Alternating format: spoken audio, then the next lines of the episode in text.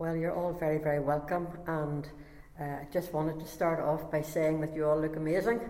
Uh, there was a lady, one of the girls, who was coming through this morning, and I don't know if you noticed on the way in, there's a welcome, and then there's a the last sign on the on the way in through the door says, "You look amazing."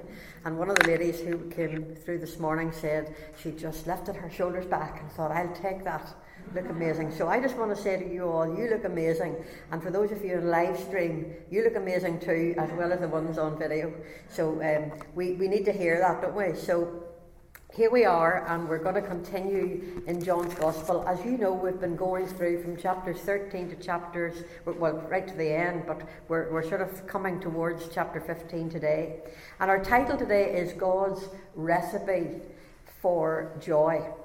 And uh, I just wanted to say that um, I'm just looking here at something, and maybe I need to adjust on that. Maybe it'll be all right.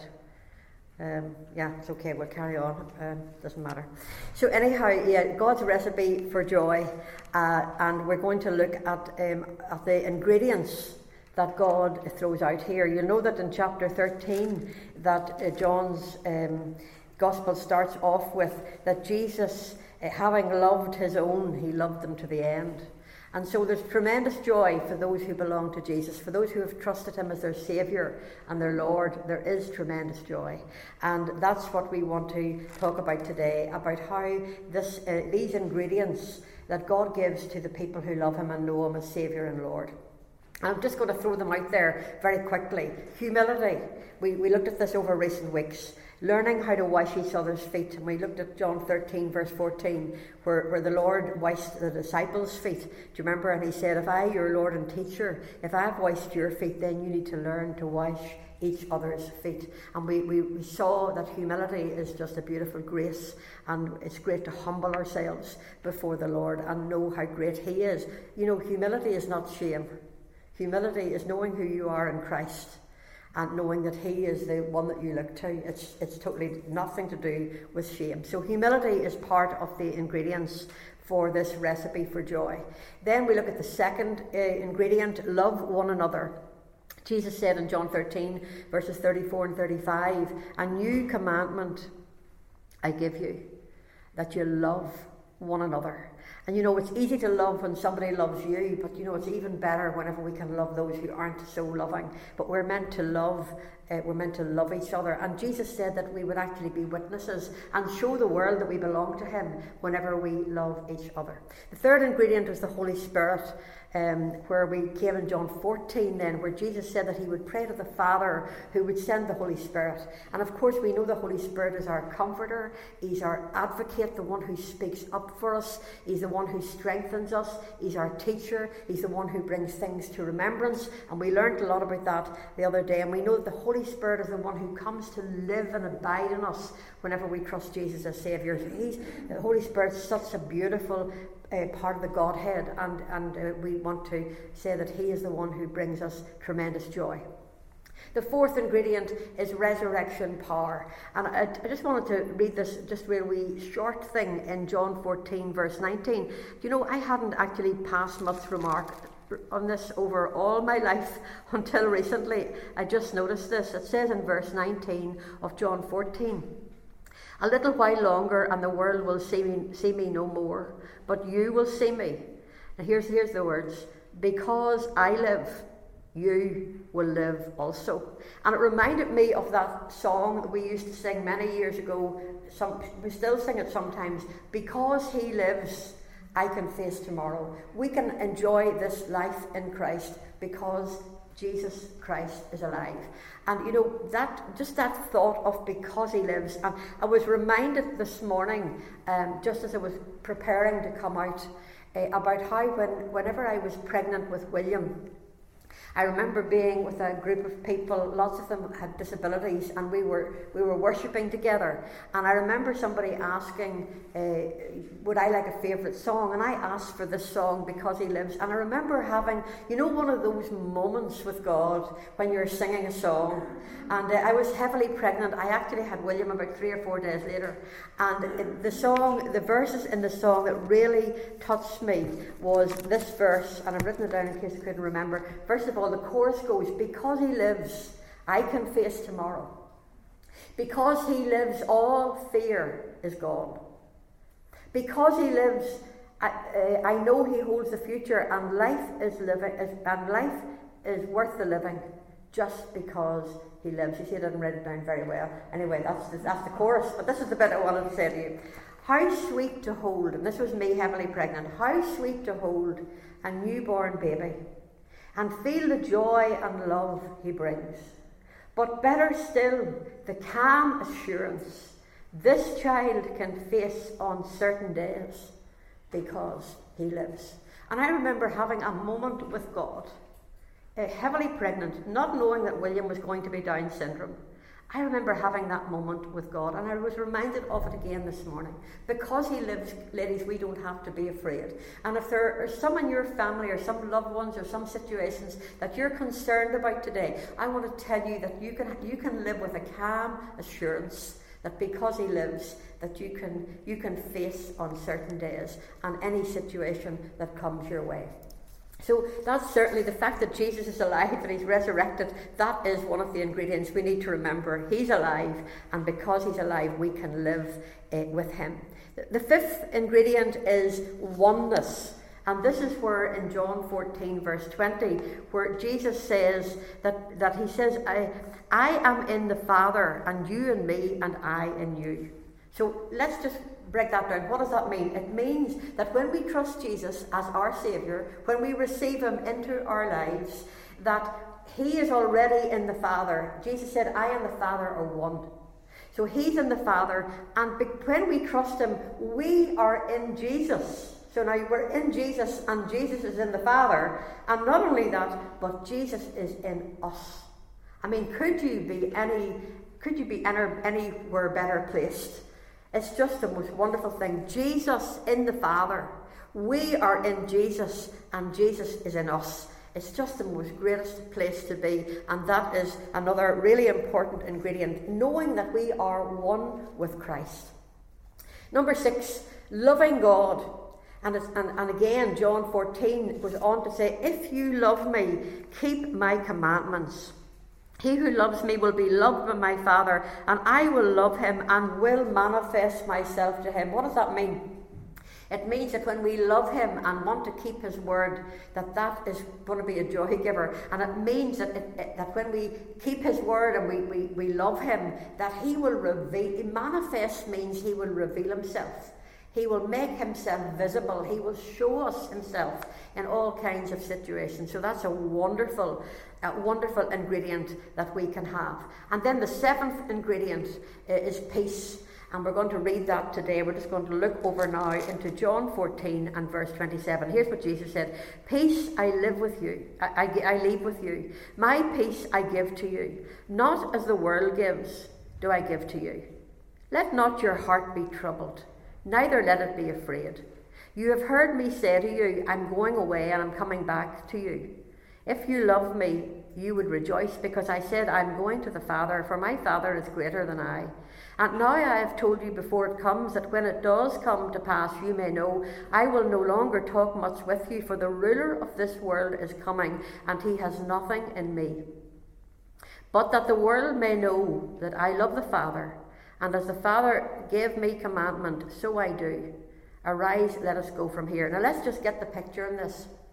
Remember that from the beginning of John 13, Jesus has been in this room with his disciples. This is the night before he's going to go to the cross to be crucified.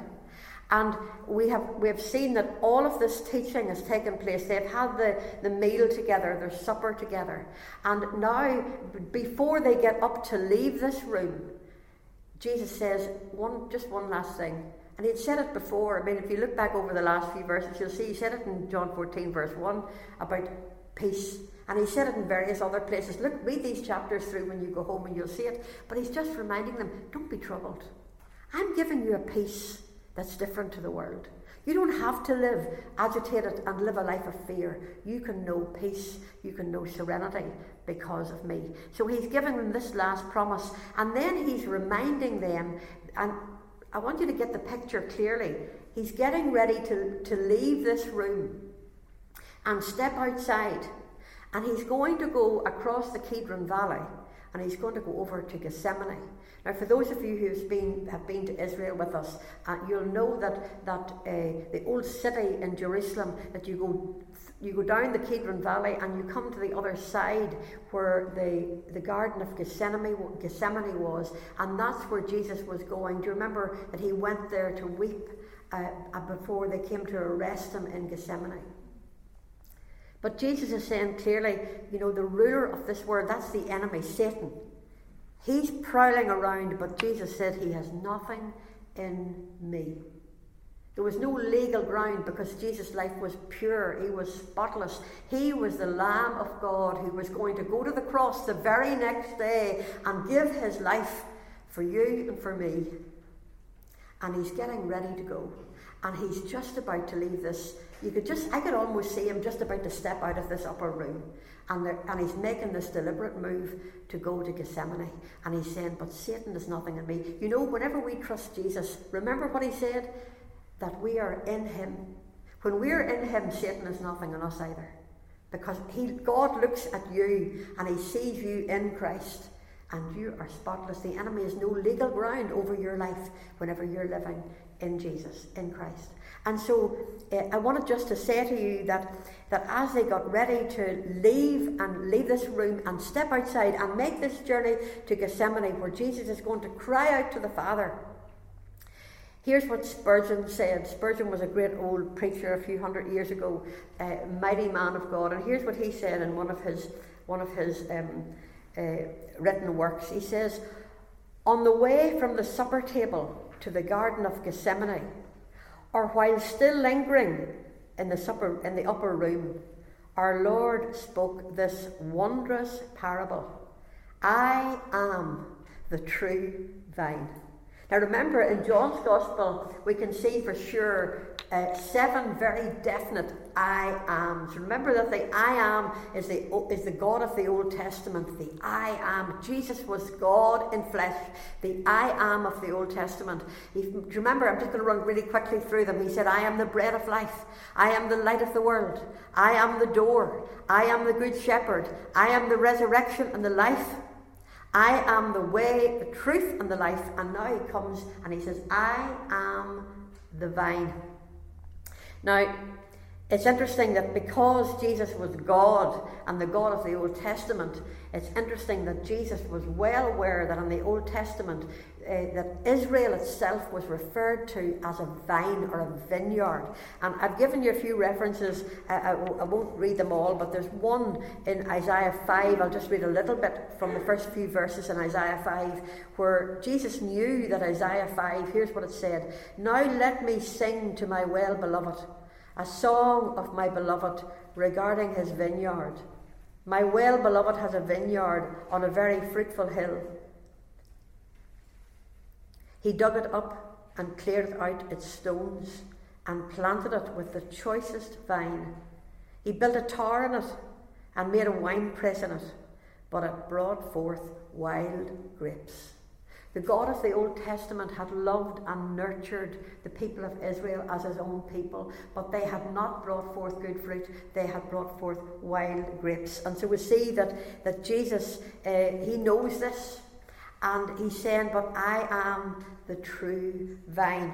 And it's very interesting that just a week before this, just a week before, a few days before this happened, that Jesus actually preached a parable to the disciples. And you can read about it again. We haven't time to read it, but read it at home in Matthew 21, verses 33 to 40, 44, because Jesus preached about the vineyard and he used he used the story in, in, in symbolic language. He talked about how the, this vineyard, which was Israel in the Old Testament, how all the prophets had come to speak to Israel, and Israel had killed the prophets, and eventually how the owner of the vineyard would send the son, but they would also kill the son. And, and just a week before, Jesus had written, uh, had spoken these words, this parable to his disciples. And now he's getting ready to leave uh, this supper, this upper room, and he's getting ready to step outside and go towards Gethsemane. And here's the thing perhaps as he began to walk outside, there were probably were you know, vines all around the place because Israel was a very fruitful place and vines were very, very, very to, be expected in the surroundings. And it's my guess that he was passing by some vines and, and possibly even uh, passing the temple. Now, I had forgotten this and I, I, read it up again this week and I was quite, I just found this very interesting. On the front of the temple, there was a great golden vine which was speaking of Israel as being the vine, God's vine, or God's vineyard. And it may well have been as, as he was passing by the temple. And he may even have pointed up to the, the, the great big golden vine on the temple. And he, he might well have said to his disciples, You know, I am the true vine, not Israel. Not this golden vine that symbol, symbolizes Israel, the land of Israel, the people of Israel. I am the true vine. I am, that's God, the true vine. You need to be rooted in me, not rooted in Israel, not rooted in all the laws and all the stuff that Israel, all of their the religious uh, things that they went through and all the observances. No, you need to be rooted in me. You see, it's no good being rooted in religion. We need to be rooted in Christ. Religion will never do it, it'll never cut it. We need to be rooted in Christ. And I was reminded this morning of Ephesians 3 that you would be strengthened with might through the Spirit in the inner man, that Christ may dwell in your hearts through faith, that you, being rooted and grounded in love, may be able to comprehend with all saints what is the width and depth and height, and to know the, the love of Christ which passes knowledge, that you may be filled with all the fullness of God. I mean, who wants to be rooted in anything else? Why would you want to be rooted in anything else? Rooted in Christ God is love. We need to be rooted in Him. But here's the thing, and I want to read this next bit to you because I've just given your heading here in your notes. Jesus begins to mix the ingredients of joy together. And I had this sort of a mental image. You know the way, not that I do, do too much baking, mind you, but take an ocean now and again. But you know, you get the big bowl out and you just fire in all the ingredients. And that's what I want to do now. I just want to fire in these ingredients because we're going to find that they're going to keep coming back. John has this way of, of talking about stuff and then he'll pick it up again. And then you'll go a bit further and he'll pick something else that he said in the previous chapter up again. And so it goes on. But I wanted to read this to you. Jesus is now raising his teaching to a whole new level as he condenses all that he has already taught and introduces another concept himself as the vine, and his father as the husbandman or the gardener. The husbandman was the, was the gardener really in charge of the vineyard. So the father is in charge, and Jesus is introducing himself as the vine.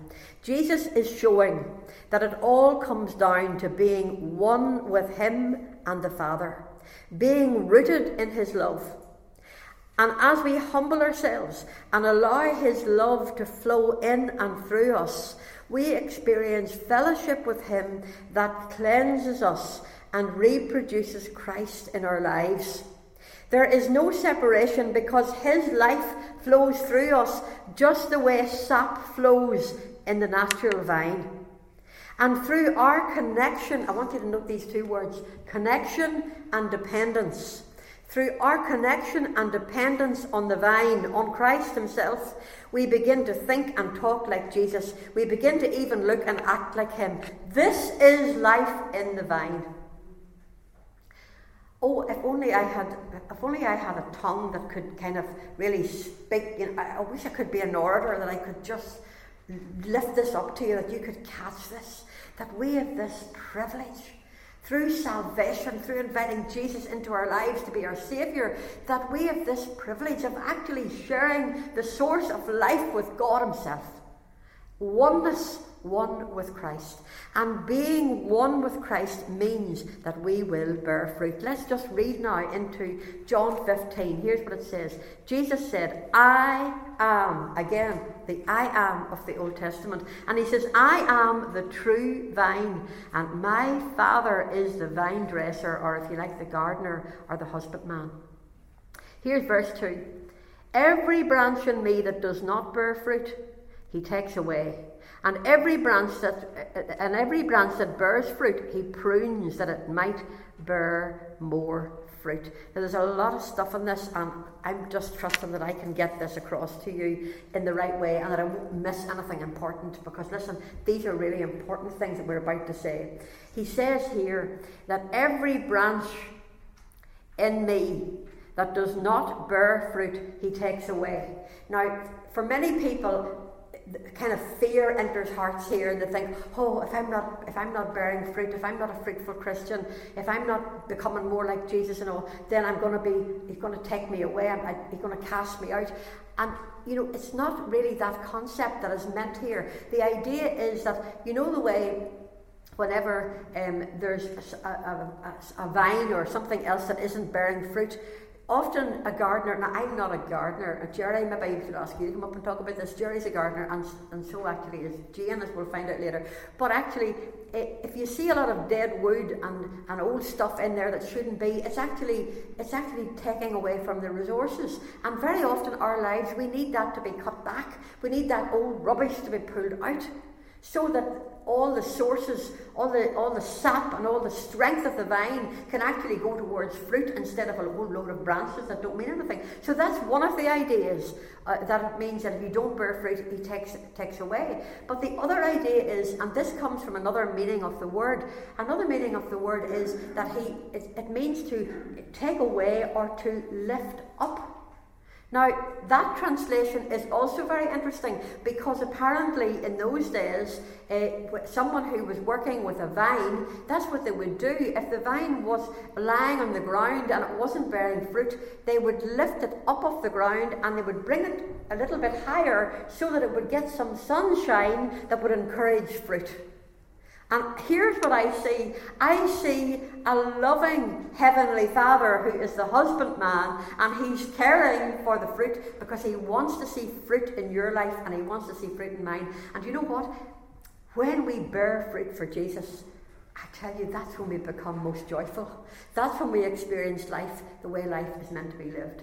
And so I've written in your notes that he lifted up, and God will give tender attention to the branch so as to encourage fruit bearing. But then it goes on to say here, but if the branch is already bearing fruit, then God will lovingly and tenderly prune it back.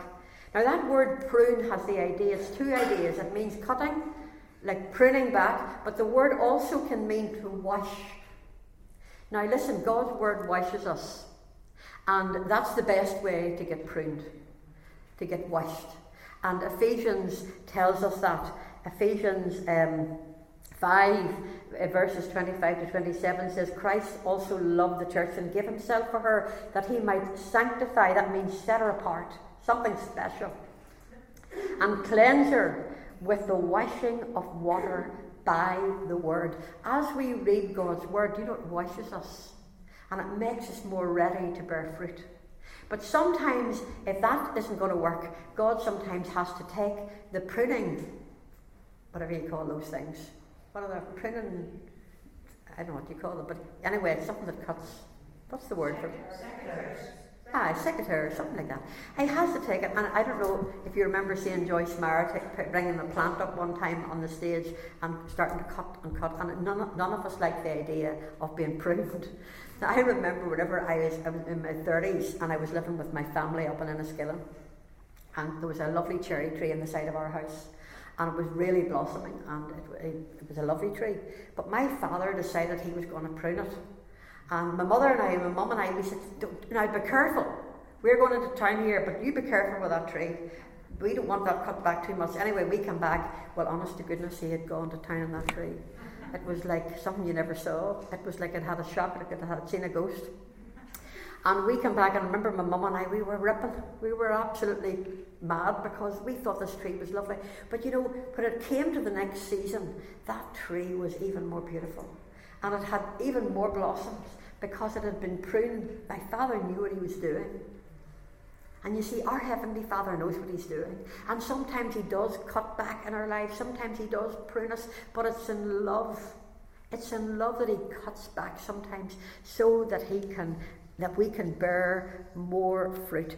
And Jesus was, was really saying here that if we're already bearing fruit, he wants us to even, even bear more fruit.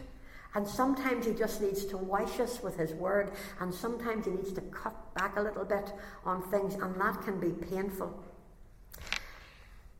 You see, true connection to Jesus will result, result one way or the other in bearing fruit. And in, in, Matthew 7 and 16, Jesus said that, that we would actually know who belong to him by the fruit in their lives. By their fruits you shall know them, Jesus said. And so we see this parallel to nature. That uh, this is a spiritual lesson that pruning is needed to bring forth more fruit uh, in the vine. And, and so Jesus wants us to be fruitful believers because fruitfulness is, is another huge ingredient to, to joyfulness and to becoming more and more like Jesus. Now, I want to continue on here because we're going to read down, let's just read another couple of verses. Um, it says in verse 3, You're already clean because of the word which I have spoken to you. So that's again speaking of the washing of the word. And verse 4 says, Abide in me and I in you. As the branch cannot bear fruit of itself unless it, ab- it abides in the vine, neither can you unless you abide in me. I am the vine, and you are the branches. He who abides in me, he who abides in me bears much fruit, for without me you can do nothing. If anyone does not abide in me, abide in me, he is cast out as a branch and is withered, and they gather them and throw them into the fire, and they are bur- and they are burned. If you abide in me and my words abide in you, you will ask what you desire, and it shall be done for you. By this my Father is glorified that you bear much fruit, so that you will be my disciples. So here's Jesus now, and he's now asking that we invite, that we, that we are going to abide in him. What does it mean? Well, in your notes, I wrote these words Jesus is speaking of a mutual love connection between himself and his disciples. The Song of Solomon says, I am my beloved's, and my beloved is mine. You know that that's what God has always longed for. Remember, we, we read that in, in Isaiah 5 about how the vineyard, he longed for Israel to be his beloved. God has always longed for you to be his beloved. He wants to love you, and he wants you to experience his love, and he wants you to love him back. That is the cry of the heart of God. That is what he is crying out for here. And the idea of abiding in him means to trust in him, to totally trust in him. That's what we're talking about. And you know, it reminds me of how in Psalm 91, one of my favourite Psalms is about uh, abiding under this in the secret place of the Most High. It says in Psalm 91 He who dwells in the secret place of the Most High shall abide under the shadow of the Almighty. I will say of the Lord, He is my refuge and my fortress, my God. In Him I will trust. So Jesus is, is wanting us to trust in Him, to abide in Him, and to know that, that there is safety and protection as we abide in Him. You see, once we trust Jesus, and John's gospel is, I love the way John kind of keeps going back and, and repeating truths in the past and he keeps bringing stuff to life again. But way back in John 3, he talked about how, you know, we needed to be born again of the Spirit. And when we're born again of the Spirit, then then the life of Christ comes into us. And this is what it means to abide in the vine, to know that we are connected and dependent on God, that we can't bear fruit unless we're connected to God and depending on Him, because it's His life, it's the power of His resurrected life that's going to live through us, and going to, we're going to see as we speak out in faith and trust Him and speak His word and, and are in agreement with Him and living in the vine that's where we see miracles happening. That's where life gets exciting. That's where, where being a, a believer, being a Christian, totally transforms someone's life. The enemy does not want us to know that. And Jesus is teaching his disciples about living and abiding in him with no cloud between. You see, here's the thing once we trust him as Saviour, the problem is our old nature. Yes, we're born again and we get this new nature, but our old nature lets us down. And how often we act in the old nature. We are quick or we're impatient or we, we, we, we stingy or, you know, gossipy or whatever it might be. It's that old nature instead of this new nature, instead of letting the life of Christ and the words of Christ come through our mouth. Instead of that, sometimes we go back to living in the old nature because we've got two natures. And the enemy wants to rob us of living with this new nature. He wants to rob us of the joy of being in the vine and being energized by the sap naturally speaking, that speaks of the life of Christ that flows through us. And so when we when we actually live in Him, then we can experience this this fruitfulness. And, and the thing is that Jesus was going to go to the cross to pay the price for our sins so that we could be connected, so that we could be dependent on Him, so that we could live with no cloud between. You know, you know, whenever you've got, you're, you're friendly with somebody and maybe, you know, something said or something hurtful, and maybe there's just that little bit of a distance and you just feel a bit grieved. Maybe you feel you've, you've grieved them or they've grieved you. You know, there can be a cloud between. God doesn't want us to live with a cloud. He doesn't want us to grieve the Holy Spirit. He wants us to know that there is forgiveness. You know, there's, it's lovely whenever, whenever two people maybe that have hurt each other can kind of acknowledge that and just just loving each other and, and forgive each other. To be one with no cloud between. That's a good friendship, isn't it? And that's the friendship that God wants with you and that He wants with me. And He wants us, He wants us to, to know that, that our sins can be constantly washed away. Now, we've spoken about this in recent weeks, but you see, Jesus was going to the cross and he was going to pay the price for sin, but it was going to be a, a forgiveness for sin that would be for the past for the present, and for even the future, for the sins we would commit in the future. What a God! That He wants us to, and you know how we how we experience this living with Christ with no cloud between. We just once we know we've blotted our copybook, we just run to Him and ask, "Please cleanse me. I'm sorry. I'm repenting from that. Just wash me clean." Help me, Lord, to just obey you. What have we what have we learned? One of these ingredients is obedience. We know what Christ wants us to do. We can choose to do it. We can choose to obey. We can choose to be kind instead of nasty. We can choose to love and, instead of hate. We can choose to speak good over people instead of speaking ill over people. We can choose. And, and, and whenever we do make those choices, God is so pleased with us. And the life flows through us. His life flows through us. And there's no cloud between. There's nothing, nothing to stop or to block that flow of divine supernatural, resurrected life that God wants to flow through us. And so Jesus had proved his love. He was going to the cross. He had proved his love. He wanted, he wanted his disciples to abide and have this connection and dependence as they trusted in him. And then, did you notice that it says here, if anyone does not abide in me, he is cast out as a branch and is withered and they gather them and throw them in the fire to be burned. You know, that's a very serious part of this reading because really what it's speaking about is in First John, John is an old man, wrote about this in First John 2, verse 19, uh, one of John's epistles. He, he talks about how there were some people who said they belonged to Jesus, but he says they went out from us, but they were not of us. Because if they had been of us, they wouldn't have gone out from us. There are some people, not everybody who says they are a believer, that they're a Christian, is a true believer. And one of the proofs that we belong to God is that we remain in Him, that we love Him, and that His fruit flows through His fruit. Can you say that? His fruit flows through us. And so being fruitful brings great glory to God. Let's just read the last few things, and I'm going to tell you a wee story, and then we're going to we're going to wind up. If you abide in me and my words abide in you, you will ask what you desire, and it shall be done for you. Verse seven. Did you notice that?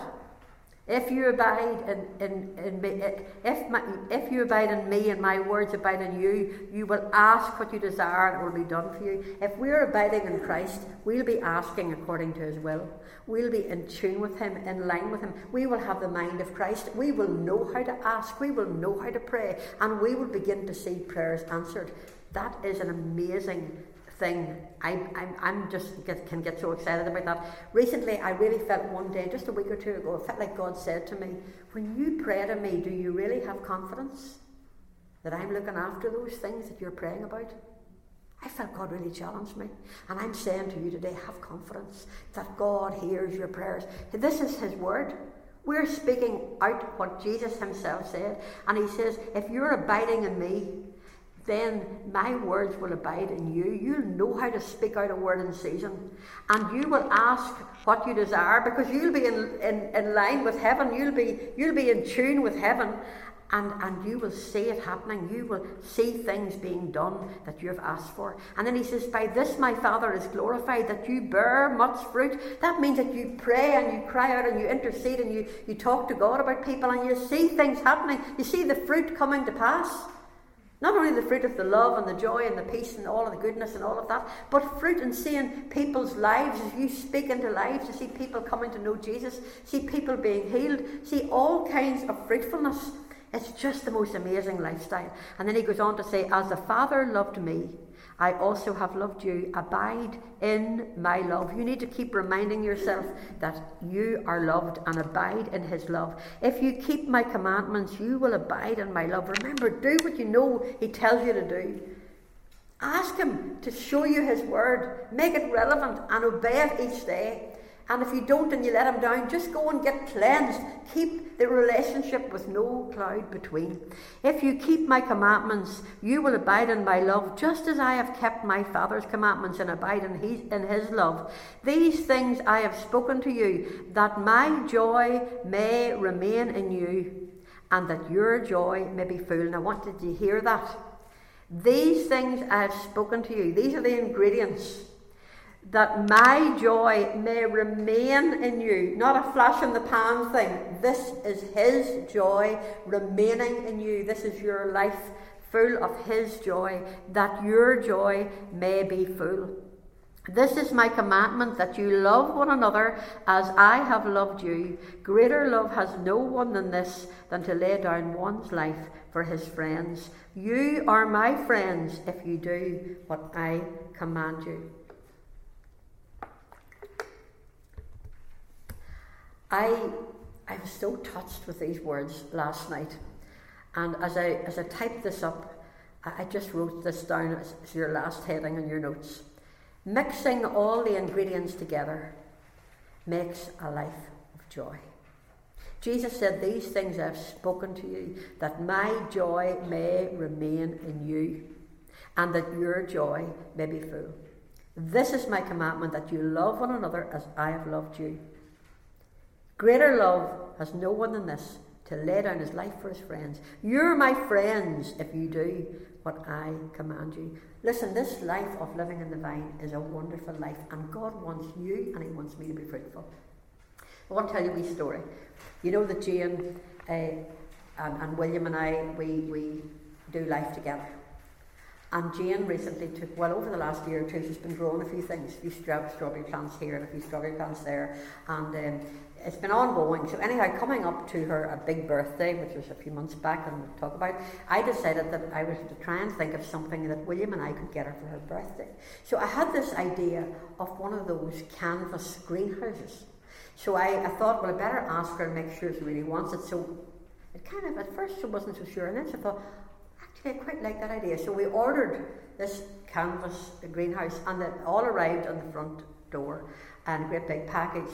And it was during that time that we were in isolation. So uh, Jane and I and William at the beginning, we got him out. He had a hammer. I think he hit about two or three times and decided to go back in again.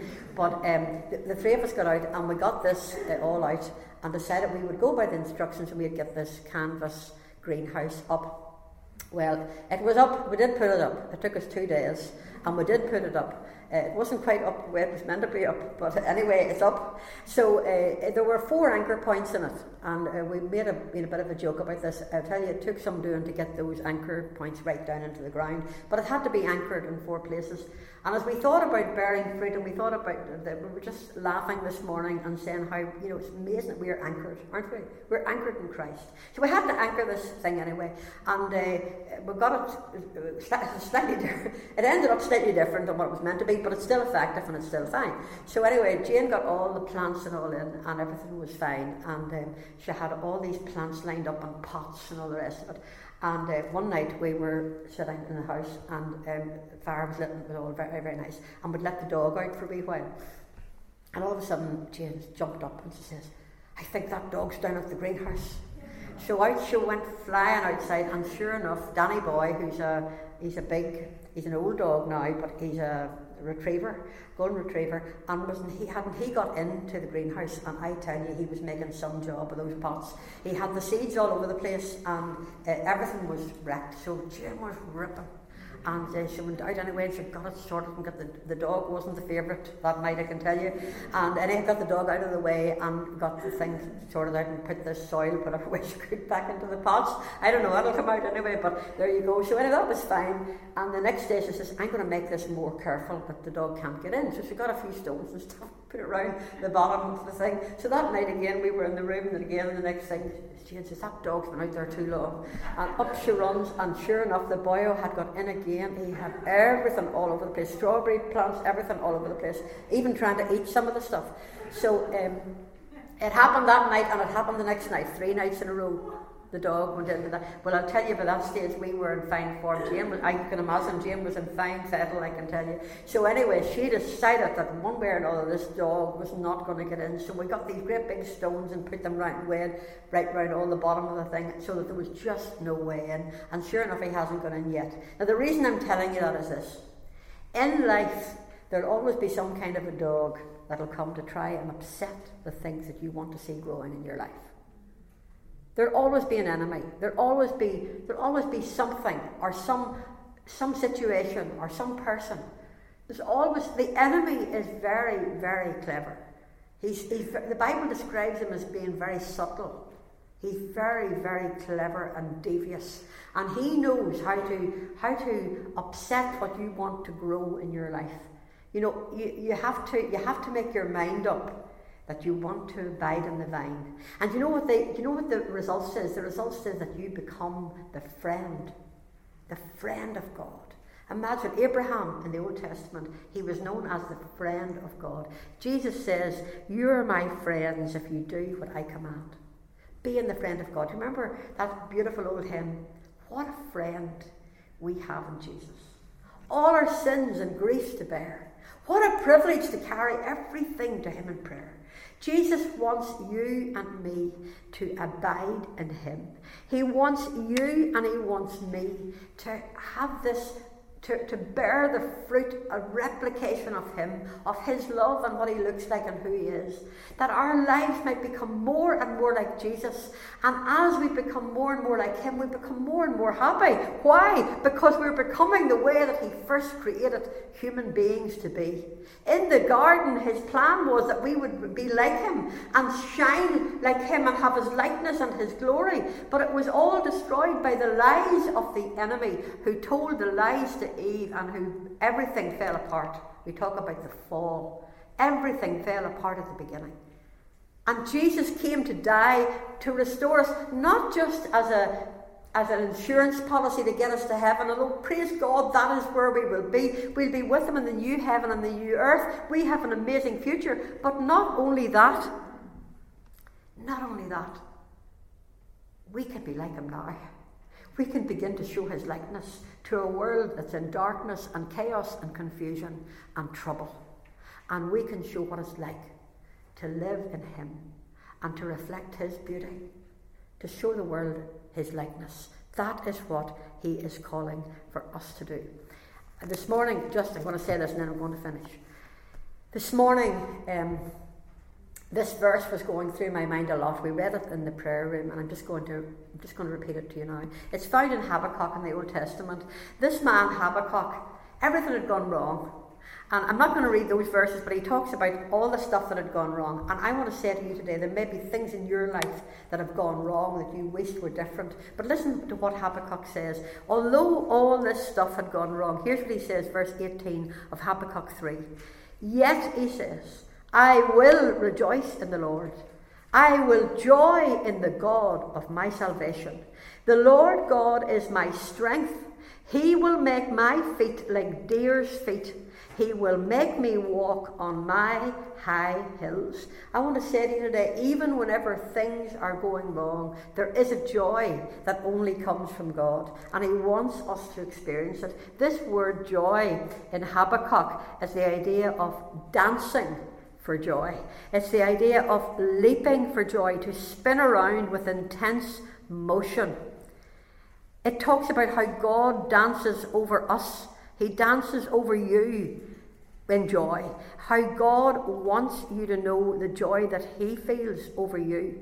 And and I just want to read this wee bit to you. God dances for joy over you, and because of it, and and and the righteous Messiah shall rejoice in God's salvation with an intensity that the psalmist cannot find words to describe. In turn, his redeemed citizens are joyful in their king. They praise him with dances, with instruments, and with singing.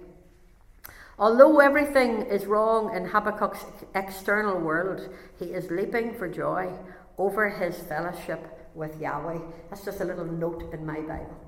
Listen, we can have this fellowship of being one with Christ all of these ingredients, they're all there for us to just throw in the mix and to enjoy and to dance for joy because our lives have purpose, because we belong to Christ. So, Father, I just pray that you would speak deeply to us this morning. Help us to know, Lord, that your word can cleanse us.